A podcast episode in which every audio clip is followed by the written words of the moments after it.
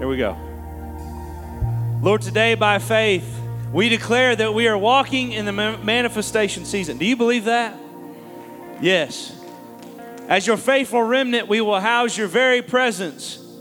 We are the righteousness of God in Christ Jesus, and he has delivered us from all of our troubles and fears.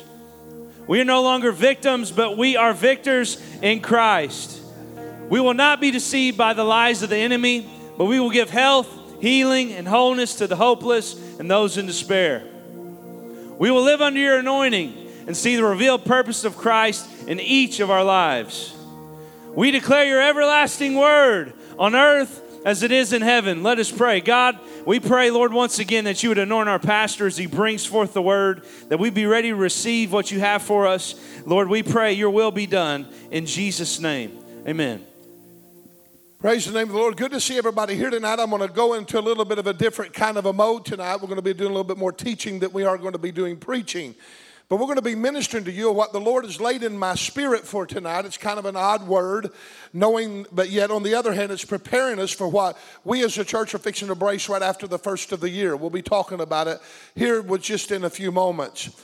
But my text is just one simple verse. Uh, I don't think Zach could mess that up. But I think it's in the book of Matthew chapter five, verse six, where it just simply says, blessed are those that do hunger and thirst after righteousness, for they shall be filled. Blessed are those that do hunger and thirst after righteousness, for they shall be filled. More sermons have probably been preached on that passage of Scripture than any other sermon. I preached hundreds probably myself on that passage of Scripture. I'm going to go a little bit of different direction than I normally went or, uh, normally do. But this weekend was kind of an unusual weekend. We got a call from Arlene Gibbs, and she had a, a granddaughter that was having a baby. And it was she was twenty-six weeks pregnant and said, if something doesn't change, it looks like the baby's going to come.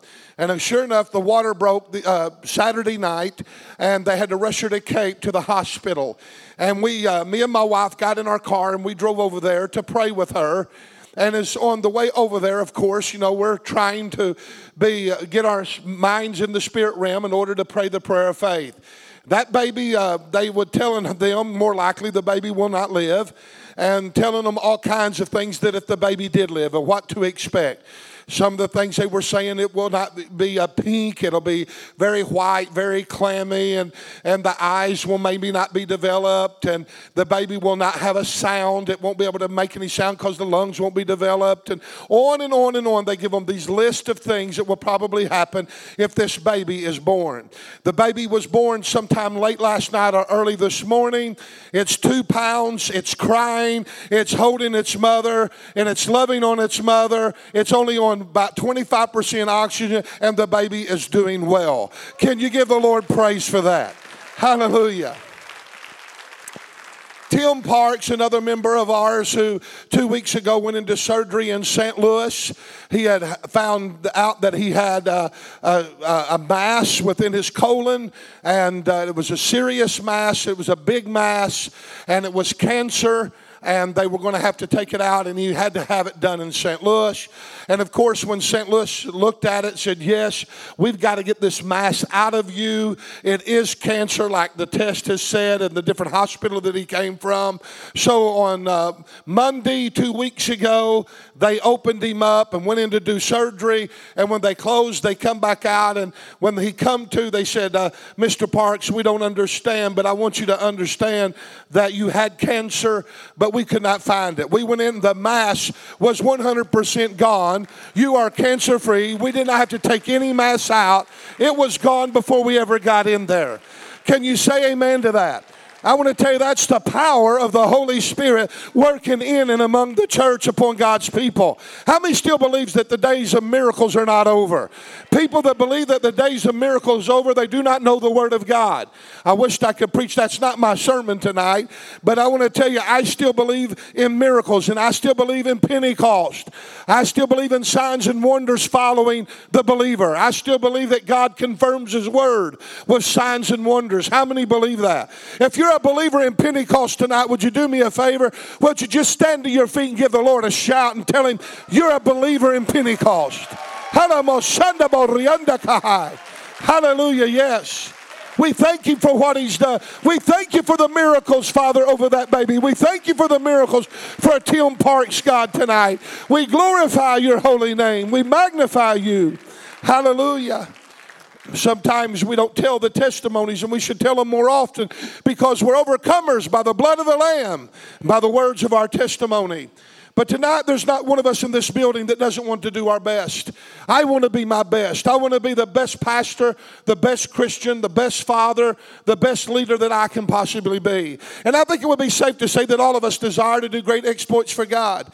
On our way to the hospital, of course, I was sitting there, Lord, give me a scripture, give me a word, give me a prophetic uh, uh, word over this baby's life. And when we get there, let there be a sign, let there be a wonder. We see none of that other than the prayer. We prayed with the prayer of faith. God had not given me a word or anything, but I know there were other people were praying. But there's one thing for sure, that God did answer our prayer. Doesn't matter how he does it, there was a miracle that took place here the other night.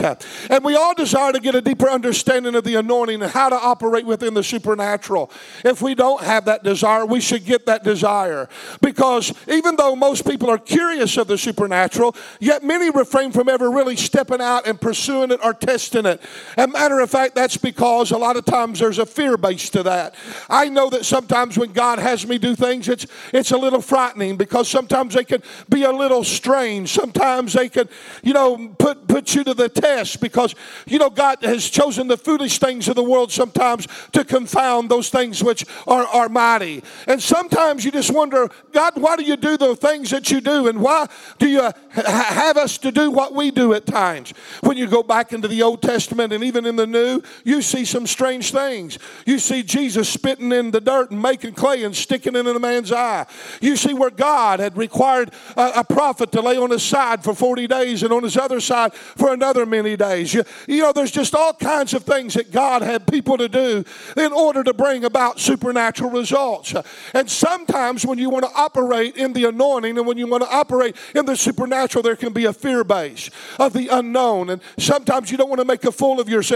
I can remember when God spoke to me right over there and told me to tell this congregation that he was visiting my brother who was in stage four brain cancer with no hope. He had already had brain surgery before. There was nothing that they could do. They were sending him home to die. That was the end result. Had the best doctor in the world, because he worked for Walmart and was way up in Walmart, and they had the best. And I can remember God telling me to tell this congregation, get up and confess what I have told you. And let me tell you, that was a hard thing to do, but I really believe with all of my heart that as I begin to obey in the Spirit of the living God, begin to put that on my heart, as I confessed it to this congregation, something happened, and my brother is still cancer free today. Can you give the Lord praise for that? Amen. We want to up oh hallelujah, God's wanting to do something in this house tonight. We're wanting to operate, and we all desire or should want to operate in the supernatural. But only about five percent of the church really operate in the true anointing on a regular basis. And them kind of people, some kinds can be strange. Sometimes, you know, they're just odd. They're peculiar. I knew a man that he had more miracles of anybody that I've ever seen in his ministry. In every given service, there were supernatural occurrences that took place. There were signs and wonders, but he himself was kind of an odd man. He was a strange man. And they say that in the body of Christ, when you really statistically put, put it down, that only about five percent of the people operate under that kind of an anointing on a regular, continual basis. And they say only about twenty percent really seek after that. They only about twenty percent of the body of Christ really desire to look into the moving of the supernatural. Many of us are curious. We want to be recipients of it. When we are in need of healing, we want to be healed. When we are in need of a deliverance, we want to be a deliverance. But sometimes we never seek to be the deliverer or the one that lays the hands upon the person to bring about divine healing. So I want to encourage you here tonight that I believe that God has given me a key for us to be able to begin to learn how to function in the anointing of the Holy Spirit on a regular basis. How many's ready to see that? Come on, how many's ready to see that? Amen. We all want to be able to see that. But the real question comes from so many who desire to have such of an anointing. How does one flow in the anointing on a regular, consistent basis? That's the question of all questions. I, I've asked it for myself. God, you have used me mightily on several different occasions, but God, I desire to be used more. I want to be used more. I want to be more open. I want to be more sensitive. I want to be more yielded. God, what is it that hinders us sometimes of not being able to consistently flow in the anointing of the Holy Spirit on a regular basis? It's one thing to be used in the anointing and to have sporadic spiritual supernatural results than it is is to operate in the anointing all the time. I just want the anointing to drip off me. Some people say, well, that cannot be sustained. I don't believe that. I believe that Jesus, everywhere he went, he was consistent in his anointing. Come on. How many believe that? Jesus went everywhere healing all the manner of sickness among the people, for God was with him according to the word of the Lord. And I know that there are seasons and times. I understand that. And I know that the anointing's not always a feeling. And I understand the anointing's not always an outward manifestation. But the anointing breaks yokes even on the inside. Can I have an amen? It'll break a yoke over a church. It'll break a hindrance over an individual. It'll set people free. It moves in odd ways. I understand. Understand that. But the key is for people to have a genuine desire for a deeper intimacy with the Lord and come to an understanding and knowledge of God's perfect will for their life. In other words, if you don't believe it's God's will to use you, you'll never be used. Come on. You cannot operate in something that you have the slightest ounce of doubt in. If there's one thing that God wants to come against in this church, is the spirit of indifference and the spirit of unbelief. Because you and I cannot have supernatural results by having a spirit of unbelief or a spirit of indifference upon us. If we are going to have supernatural abundance in the church, we have to have supernatural faith. We have to believe. I said we have to believe. You have to totally be sold out to the belief that it is God's will to have the supernatural results that the anointing is empowering you to perform. Why pray for someone sick if you don't believe God's anointing you to heal the sick? Why try to lay hands on someone and to receive the Holy Spirit if you don't believe God's using you to be somebody that will help bring about the baptism of the Holy Spirit in someone's life? Do you really believe that God wants to do great things through your life? If you do, raise your hand and say amen. Okay, then get ready, because God is going to show us how to operate in the sweet anointing. God's setting us up. You do know that, don't you? God's getting us ready for something great. One of the great ways of understanding God's will and to enter into a time of intimacy with God is we need to learn how, and this is going to be hard for you to swallow, we're going to have to learn how to fast. Hello? Fasting shows a true, sincere desire for the thing that you're desiring to come to pass. Fasting has always been linked to people obtaining supernatural results. Fasting has always been the secret to obtaining open doors, miraculous provision, favor, and the tender touch, the tender touch of God's blessing upon your life. Miracles, supernatural provision, receiving callings and signs and wonders and such things as that, all has been contributed in Scripture by fasting. Matter of fact, Jesus has said this about the supernatural breakthroughs in people's life. He said it in the book of Matthew seventeen, verse twenty-one. He said, howbeit this kind only goeth out by much prayer and fasting. It's not going to happen if we don't pray and if we don't fast. Now notice something. Those that live in the anointing and have regular supernatural results all have one thing in common, and that is regular, habitual times of fasting. When I begin to look at those men in the church of God that I've been hanging around all my life, and I see those that I admire, those that have supernatural results regularly on the basis, they have a regular habitual time set aside where they fast on a regular basis. Every assignment has a birthplace. And when God has placed a dream inside of you that only he can make possible, then you need to fast and you need to pray. When ministry seems to lose its punch, and when you find yourself growing cold and stale and indifferent, we all find ourselves in those places. And when ministry seems to not only become dry and stale, but when a church seems to lose their cutting edge, when the church don't seem to have what it once had, then it's time for the members, it's time for the body to come and have regular time of prayer and fasting. It's a time to regroup. It's a time to understand there's a preparation season for the supernatural. Amen? In order to continually flow and live in the anointing, it will demand that one develops a lifestyle of fasting. Did you hear that word lifestyle? A lot of times, you know how churches treat fasting? It's an event. We'll do it every January. We're going to be doing it this January. We're going to be going into it. And I'll talk to you about what the Lord's laid on my heart. But all, the, all too often, we'll fast maybe in January, maybe in the middle of the summer, some a pastor will call a church to fast for a month or so. I want to tell you, folks, it's got to quit becoming an event, and it's got to become a way of lifestyle for the believer. Amen? Regular habitual times of fasting will result into a fresh encounter with God. You really want a fresh encounter with God? Then take some time fasting. Prove it. See how hungry you are. Put, shove aside the meal for, for a day or two. Fast a meal, and then fast two meals, and then fast a day. See what God will do for you. It will unlock heaven's door. It will slam shut the gates of hell, and all of those that rise up to oppose you. Fasting has power. The dis- discipline of fasting releases the anointing, the favor, and the blessing of God in the life of a Christian. And when you look into Scripture, you'll find that every major biblical character fasted. When you look and see all the different things that people done and the miracles that follow them, follow their lives, they all have something in common. It says that they fasted. A hunger to fast is a sure sign of a hunger for God. That's what our Scripture says. Blessed, if you're going to be blessed, how many wants to be blessed? Blessed are those that hunger and thirst after righteousness. It's impossible for you to hunger and thirst and not be blessed. You got to hunger and thirst after God. You know, there are many people that understand that there are a, a, there's an assignment for every church. But there's very few individuals that dare will believe that there's an assignment for us individually from God as well. God does not only have a corporate assignment on my life as pastor, but He's got an individual assignment upon me as a man. As an individual. And so does He you.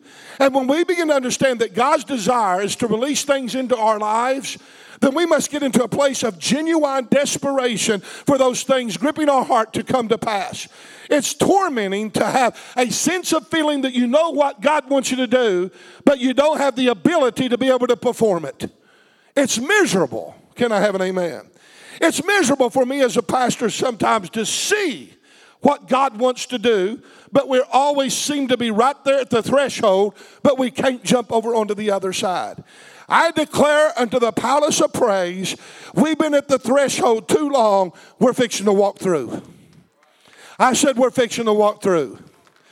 We're fixing to go into a place that you and I can't even imagine. I declare that, I decree that as your leader, because God has set it in my heart, the key that's going to unlock the door for this body to rise up and let the enemy be scattered and let God arise and perform great and mighty things in our midst. Amen. Until we become desperate enough to push away the plate, the food, and set aside our flesh and fast, we will not get a true full spiritual results that we desire. How many believe that? The amount one desires so many times often can be seen in the amount of they're willing to sacrifice by fasting in order to receive the, the, the desired request that they have. What is fasting? Let's answer it. First of all, since there are so many misconceptions about it, I want to clarify what true biblical fasting is and what it is not. First of all, let's look what it is not. First of all, fasting is not merely going without food for a long period of time. That's called dieting. Amen? There are a lot of people that go without food to lose weight. There's nothing wrong with that, and praise God for you. I've tried it. I lose forty, gain sixty. Amen? Everybody know what I'm talking about there? I want you to know that there's more about fasting than just not eating.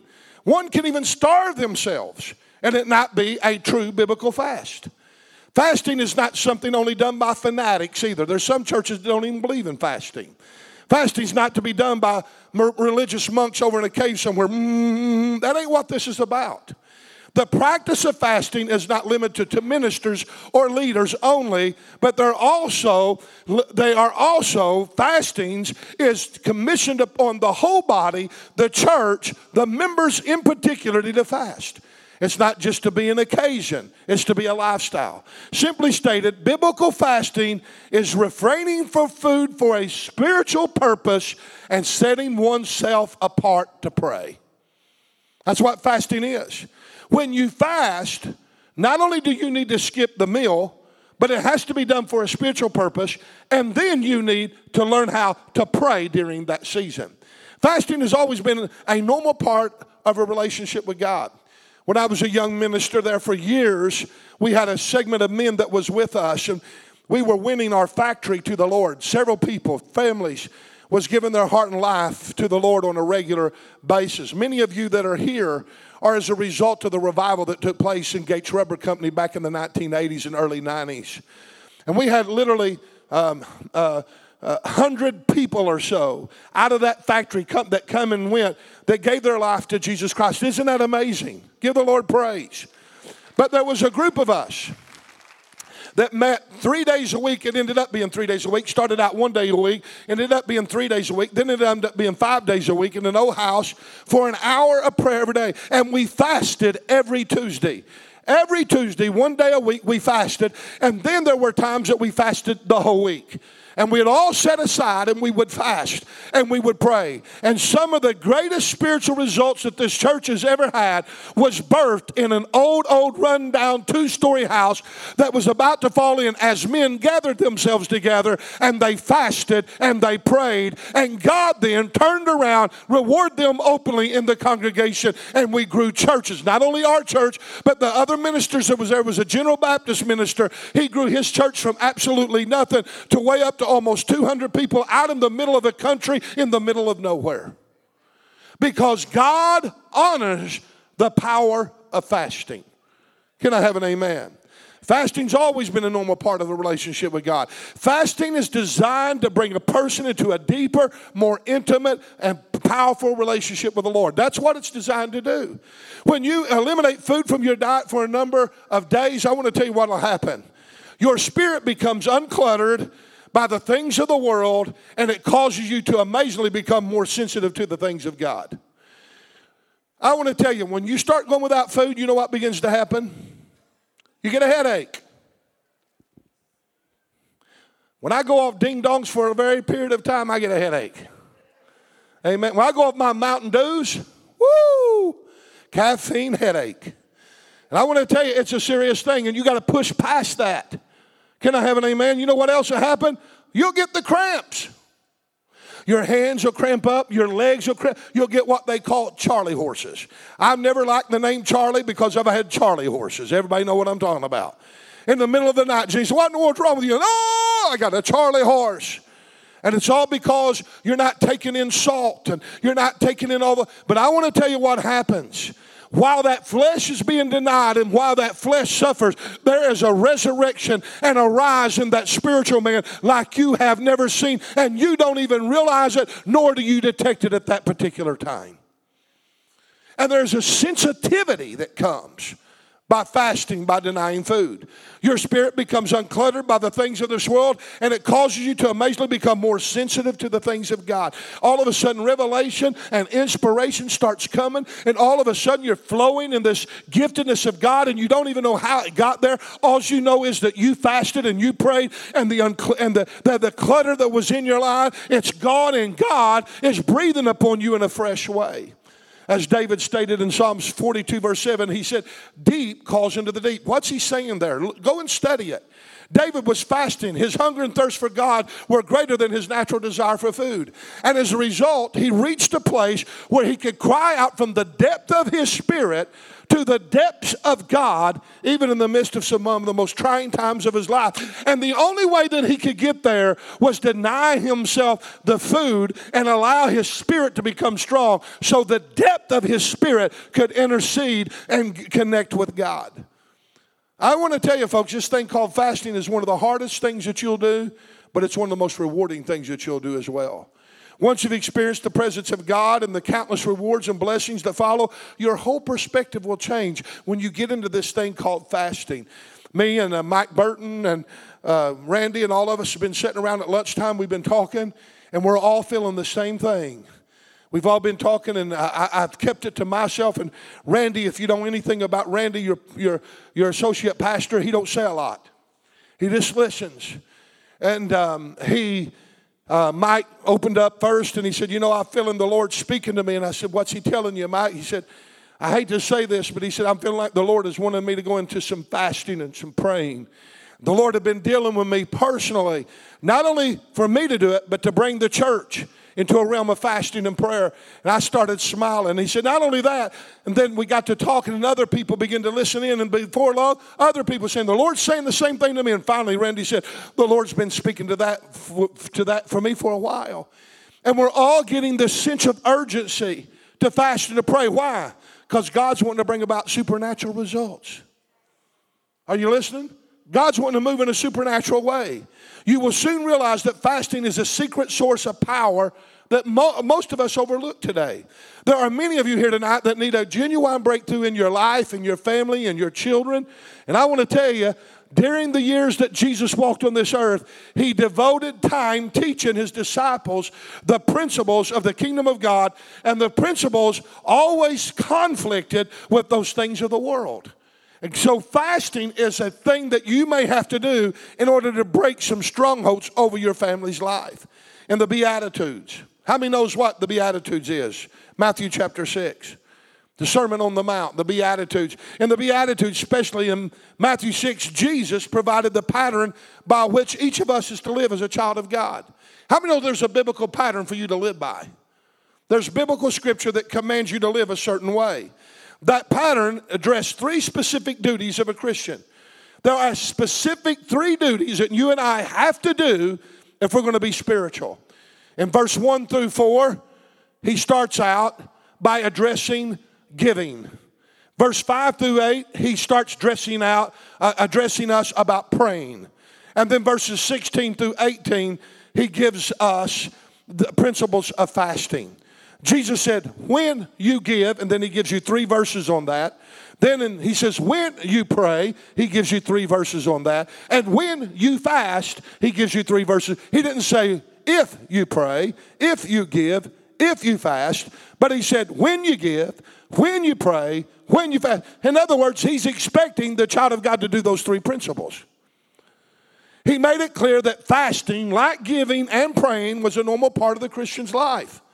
But let's be honest. Let's really be truthful here tonight.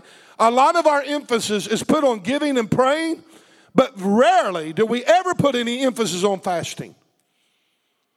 How many prays more than they fast? How many gives more than they fast? We're all guilty, aren't we? But yet Jesus equally put them in the same realm. We should give just as much attention on fasting than we do giving and praying. But we really don't do that. It's hard. It's hard work. And if you could just get to the place that fasting becomes a normal way of life for the believer, we would re- reap supernatural results. You know, Solomon, when writing the book of wisdom for Israel, he made the point that a cord or a rope braided with the three strands is not easily broken. He said that in the book of Ecclesiastes chapter four, verse twelve. He said the rope that's braided in three cords, three strands, is not equally uh, is not easily broken. Likewise, when giving, praying, and fasting are practiced together in the life of a believer, it creates a type of a threefold cord that's not easily broken. Something happens. God's forming something in that believer when he puts all three of those into practice.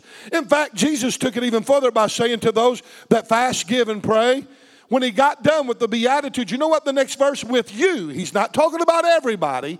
But he said, those of you that fast, those of you that give, and those of you that pray, nothing shall be impossible for you. We want to take that and apply it to everybody. That's not applied to everybody. It's applied to the people that fasted and prayed and gave. And so you and I got to understand, if we want supernatural encounters with God, then we've got to learn this thing called fasting. It's very difficult. You know, the church of today, I believe, is missing the greatest breakthroughs because we're not fasting enough. Now, hang with me. I'm going to explain some more about fasting. Remember the parable of the thirty-fold, the sixty-fold, and the one hundred-fold blessing of return that, that was spoken to us in Mark? He said how that when you go out and you um, do certain evangelisms or whatever, you sow and seed, you, you sow crops in the spiritual realm, and some reap thirty and some sixty, some one hundred. I believe that when we pray, you can release the thirty-fold return. I believe that when you give and pray, you release the sixty-fold blessing. But I believe also that when you have all three, giving, praying, and fasting as a part of an everyday normal life, and it becomes a discipline that you begin to operate in, you will have a hundredfold return and release, because the threefold code is not easily broken. And it breaks yokes. There's power in the principles of Scripture. If that's the case, then you have to wonder what blessings are being re- not re- what blessings are being held up, what blessings are not being released, what answers to prayer are not getting through, what bondages are not being broken, all because we fail to fast. Matter of fact, another vital point that is seen in Matthew chapter six, verse uh, I think it's around verse fifteen or somewhere like that, is that God delights in giving rewards.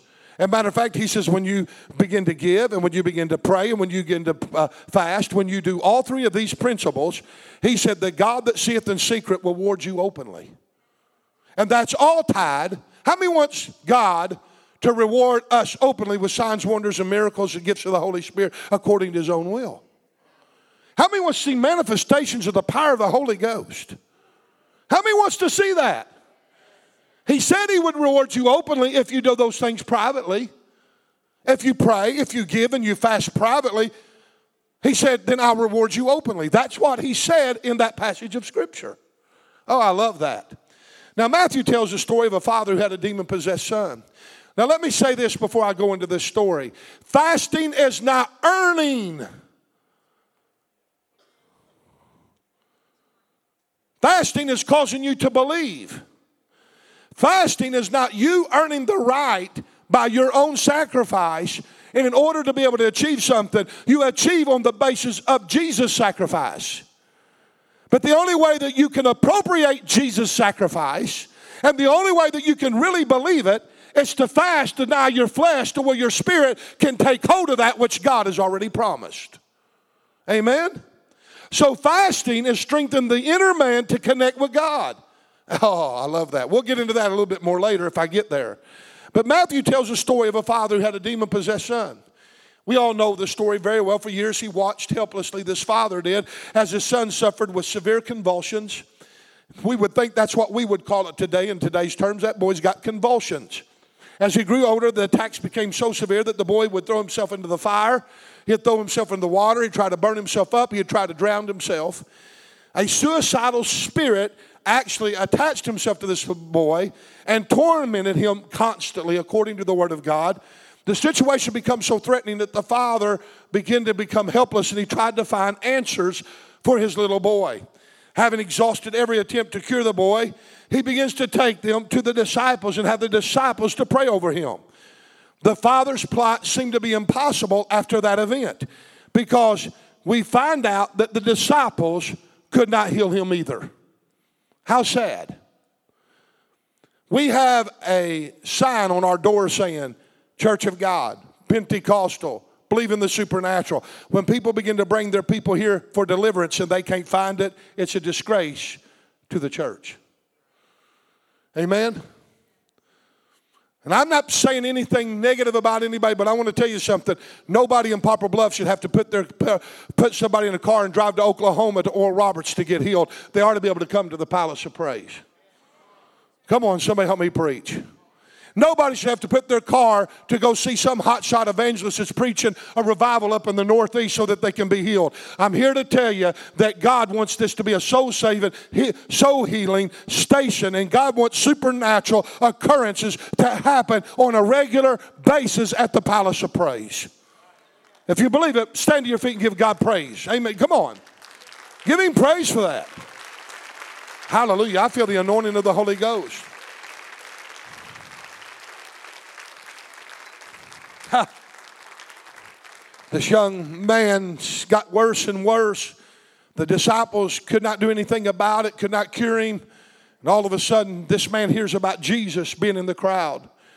And then he goes and he takes him to the master, and he cried out, Lord, have mercy upon my son, for he's a lunatic and he's sore vexed. For oftentimes he falls into the fire, and oftentimes he falls into the water. And I brought him to your disciples, but they could not cure him. Oh, how sad. When the boy was brought to Jesus, the Bible just simply says Jesus rebuked the devil. He, the devil parted out of him, and the child was cured from that very hour. Bam. But chapter ten, verse one records that Jesus had already given the disciples power to cast out that evil spirit. And he even gave them power to heal every disease among the people. Notice that. That's just a few chapters right there where this took place. So why couldn't the disciples cast out the demon and cure him? Jesus had already empowered them to do so. It had nothing to do with the will of God, because it was the will of God to heal him. How many know that? You know why I know that? Because Jesus healed him. So it was not that it wasn't the will of God for the boy to be healed. That's why the disciples couldn't catch. That ain't the reason. Jesus already empowered them, already instructed them. I give you power over demons. I give you power over sickness. I give you power over disease. And they went out rejoicing because they were having some results. But when it came to this boy, they could not cast him out. Why? They had the anointing. They had the power. It was the will of God to do it. They had the ability. The disciples finally asked Jesus, why is it that we had results around the city, but we couldn't do anything about this boy? Jesus replied, if you have faith as a grain of a mustard seed, and you shall say unto this mountain, remove hence to yonder place, and it shall remove, and nothing shall be impossible to you. Howbeit, this kind goeth out by much prayer and fasting. He said, the only way that's going to come out is, guys, you learn how to fast. Many things are not accomplished simply because we not fast. Fasting empowers that which we have already been ordained to do. Did you hear that? Fasting empowers that which we've already been ordained to do. It isn't that fasting empowers you to do it. It's the, God's done ordained you to do it. Fasting gives you the ability to believe that you can do it. Amen? Fasting does not change God's mind. It isn't like, oh, God, look, look, now look at all the sacrifice I done. Because of my sacrifice, would you please change your mind and heal Susie? And God's saying, it's always been my will to heal Susie. Your fasting is not moving me to heal. It's my will to heal. Your fasting is moving flesh out of your way that you can be an open, submissive, yielded channel that I can flow through to use you to bring healing to Susie. Can I have an amen? Fasting does not change God's mind, but fasting empowers God's will in our life. Fasting does not cause us to earn it. It causes us to believe in it. Amen? It's a matter of faith believing it. And fasting negates the flesh and it empowers the spirit. Jesus cast out the devil because Jesus had been fasting. Jesus just come off a forty-day fast in the wilderness for forty days and forty nights. And you know what it says? He went in being led by the Spirit, but when he came out, he came out in the power of the Spirit. Isn't that powerful? Jesus was led in there by the Spirit. Matter of fact, Mark says it a different way. I want to show you how weak Jesus was getting in the flesh, because Mark uses a different word than most of the other writers. He says, and the, and the Spirit driveth him into the wilderness. How many of you have ever been driven by something? In other words, you're kicking. You're, you, I don't want to go. You're fighting, but the force driving you is stronger than you. Amen? Like Ezekiel said, the Spirit of God lifted me up. I went in the heat of my spirit, but nevertheless I went. He didn't want to go, but the Spirit of God put enough pressure on him to cause him to go. There's been times that I've got calls in the middle of the night, didn't want to go, and the Spirit of God would fight against me and convict me to the point that I'd have to get up and go. I've told you the story where a woman called me at two o'clock in the morning and wanted me to pray for a cat, which I hate. They're messy. They get all over your car. I always used to say, and people said, you can't say that in today's anymore. But so I'm saying it like I used to when I was a kid, okay? I said the only good cat is a dead cat. Some of you are laughing saying, I agree with you. All of my kids are allergic to cats. A cat get around and boom, all of a sudden they can't breathe and, you know, and got all kinds of, they walk all over your car. They scratch doors. They rub up against you and, oh, get away from me, cat. Amen? And this woman calls me at two o'clock in the morning, and she wakes me up, and she says, Pastor Miller, would you pray for my cat? And I thought, what's wrong with your cat? It's sick. It's about to die. And I said, well, I can come over and finish him off. That's what I was thinking. I was in dead sleep. Folks, I'm human. I did not enjoy that call at two, I think it was two thirty-eight to be exact. But nevertheless, that woman was a saint of God whom I love. And because God loved her, and God's concerned about what she's concerned about, I felt pressure to roll out of bed at two thirty-eight in the middle of the night when it's cold, get on my knees and pray for a cat. Amen? I've done that. And I hate to give this report, the Lord healed the cat. Amen.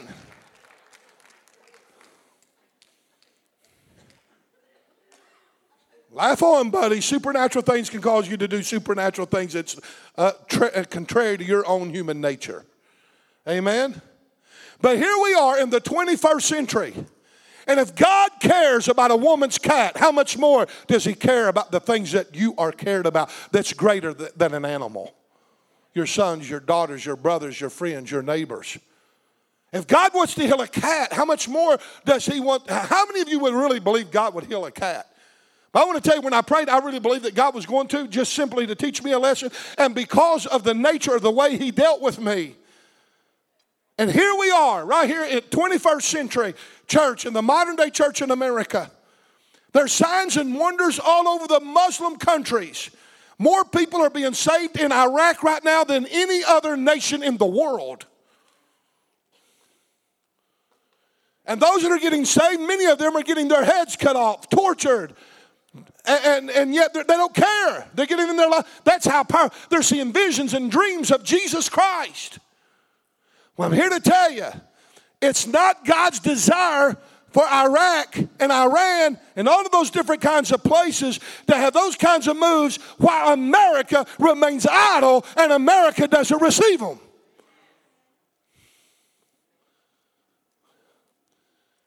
I want us to understand that God's bringing us into a time of us really preparing ourselves through prayer, giving, and fasting. And when we do all three, the three-chord span that's not easily broken, God's going to reward us openly with supernatural results. Are you ready to help me? Amen. Would you stand with me, please?